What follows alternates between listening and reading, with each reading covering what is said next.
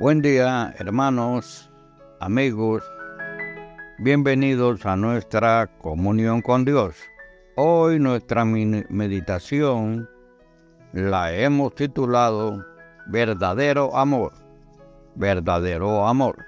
Y estamos utilizando dos versículos del Nuevo Testamento en Marcos capítulo doce, versículos treinta y treinta y uno, y dice así: y amarás al Señor tu Dios con todo tu corazón, y con toda tu alma, y con toda tu mente, y con todas tus fuerzas.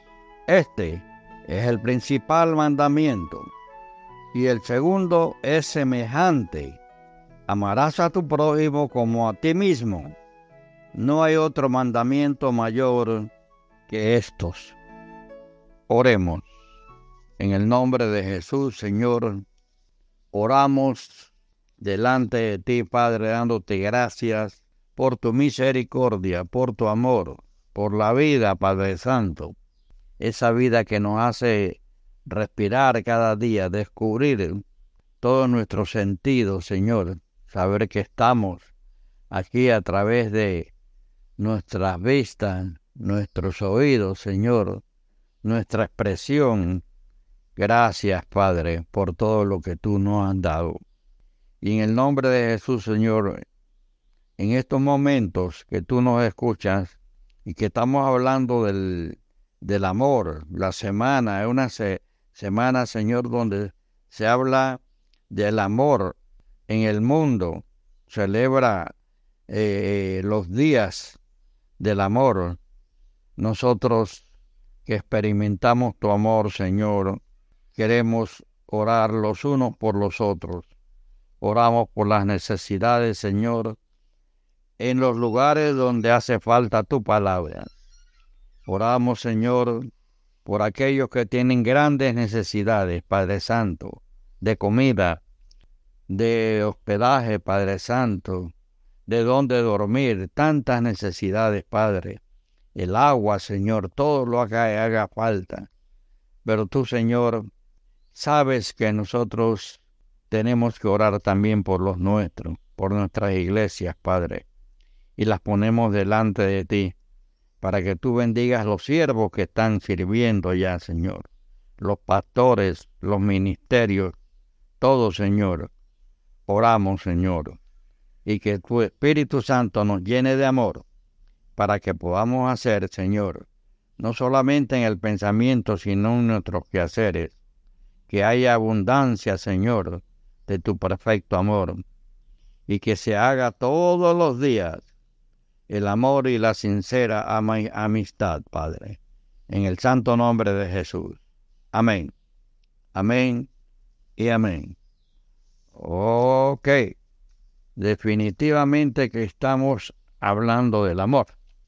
Entonces, una de las necesidades más sentidas por el ser humano es la necesidad de ser amado.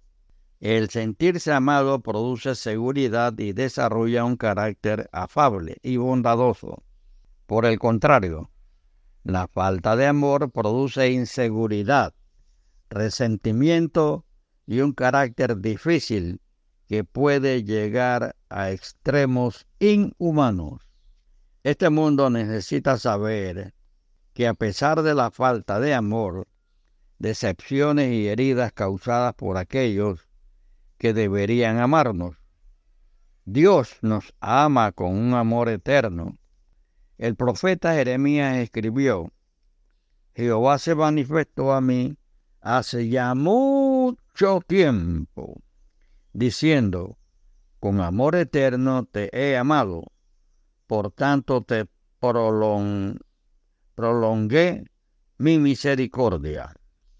Jeremías treinta y uno tres. El verdadero amor es el amor de Dios, es eterno y no está bañado de misericordia. Todos deben saber que Dios les ama. En el Nuevo Testamento Jesús reafirmó esta verdad y la llevó al límite de entrega por este amor. El Evangelio de Juan lo dice con estas palabras: porque de tal manera amó Dios al mundo, que ha dado a su Hijo unigénito, para que todo aquel que en él cree no se pierda, mas tenga vida eterna. En Juan tres dieciséis.